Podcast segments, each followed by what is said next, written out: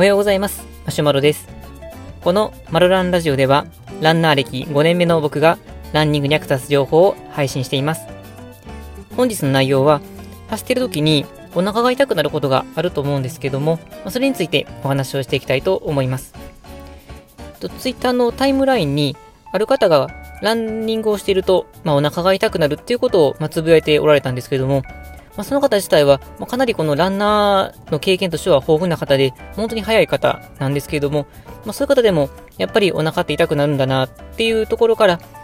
印象としてお腹が痛くなることはあるのはもちろん分かってはいたんですけど、深く考えたことはなかったなと思ったので、今回調べてみることにしました。それについてお話をしていきたいと思います。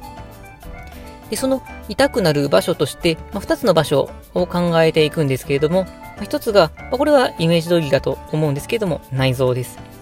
で特に内臓へ行く血液がキーワードになります。で、もう1つは横隔膜です。では、この2つに関して、それぞれお話をしていきます。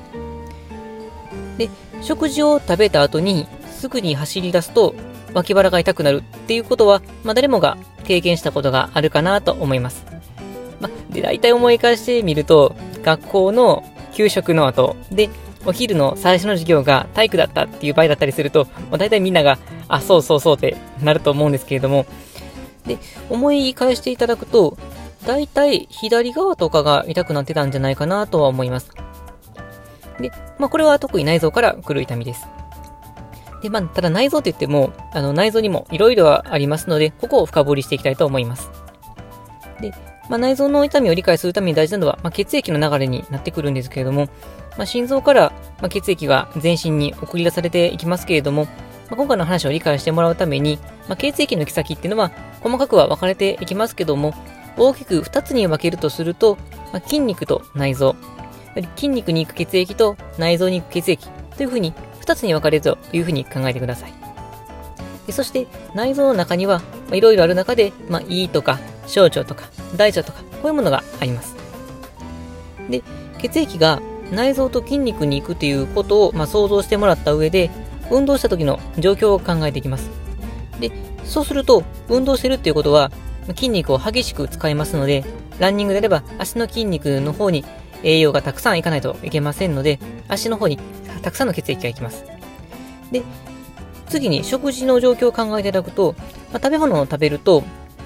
胃袋に行って、次に小腸に行ってというふうに流れていきますけれども、栄養を吸収しようと思うと、やっぱりその血液が流れてないと栄養を吸収できないですし、栄養を吸収する前に消化しないといけませんので、そのためには胃とか腸とかがエネルギーが必要になってきます。となるとやっぱり、血液がたくさん必要になってきますので、ご飯を食べると内臓にしっかりと血液を行かせる必要があります。でそうすると、食事の直後に運動すると、運動によって筋肉にたくさん血液を送らなければいけなくなりますし、食事によっては内臓の方に血液をたくさん行かせないといけなくなりますので、両方に血液を届けようと思うと、やっぱり足りなくなってしまうんですね。で、そのことによってやっぱり腸とか胃とかに不具合が起きてしまうんです。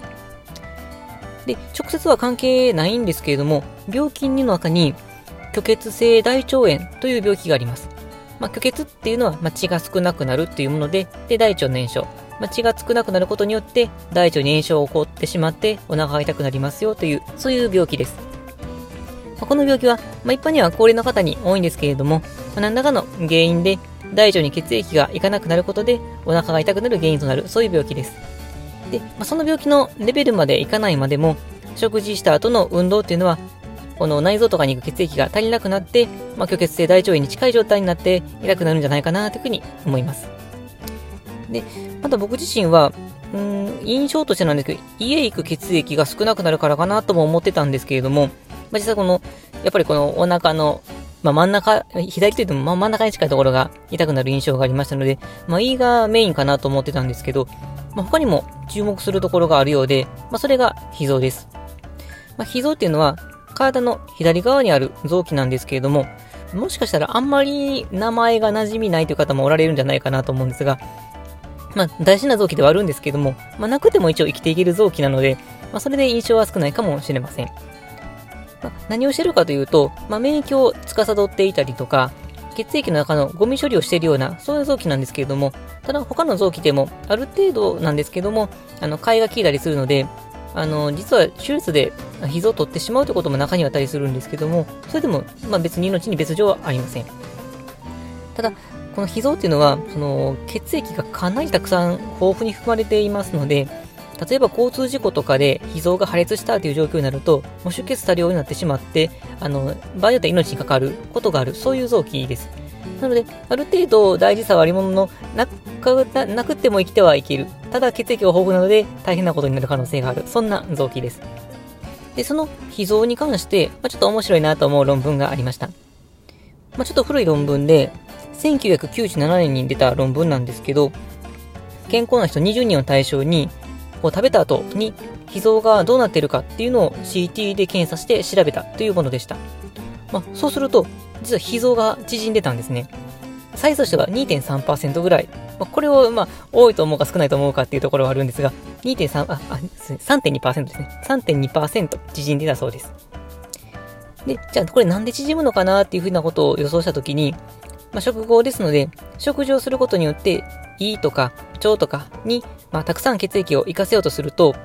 脾臓自体に血液がたくさんありますので、その脾臓からの血液が他の内臓、胃とか腸とかの方に流れていってしまって、そのために脾臓が縮んでるんじゃないかなっていうふうに予想ができます。で、そうするとそれだけ脾臓から血がいってる状況で運動すると、筋肉の方にも血液が行きますので、脾臓の方の血液っていうのはもう全然足りなくなってしまって、これで左側、お腹の左側が痛くなるんじゃないかなっていうふうに考えられます。で、ただこれ、細かく論文見れなかったんですけど、突っ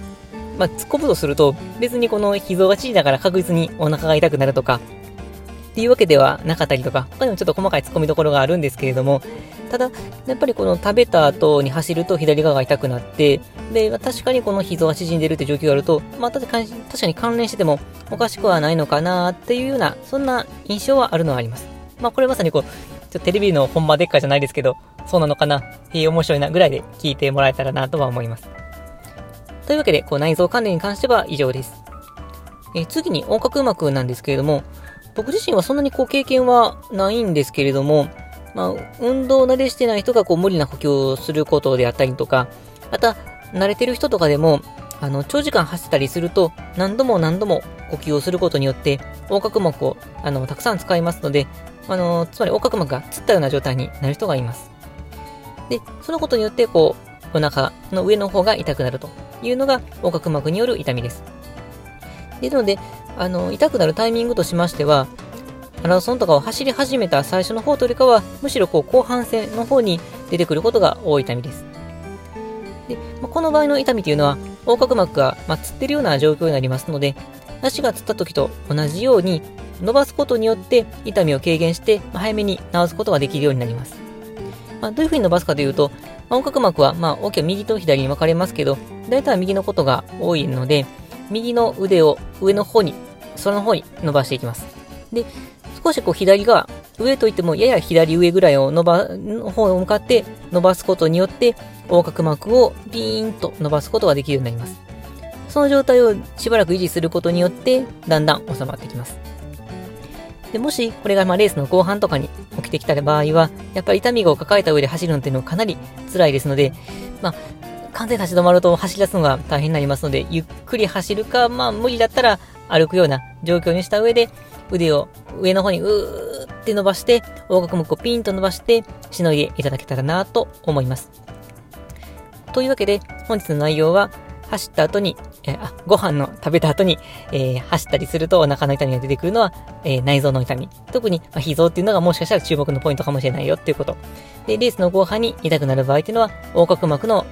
つったような、それが原因かもしれないよっていうお話でした。というわけで、本日の内容は以上です。このマロランラジオでは、このようなランニングにちょっと役立つ情報を日々配信しています。また僕自身はブログやツイッターでも情報を発信していますので、気になった方は URL をチェックしていただけると嬉しいです。それではお腹の痛みに気をつけつつ、今日も元気に走りを楽しんでいきましょう。それでは、さようなら。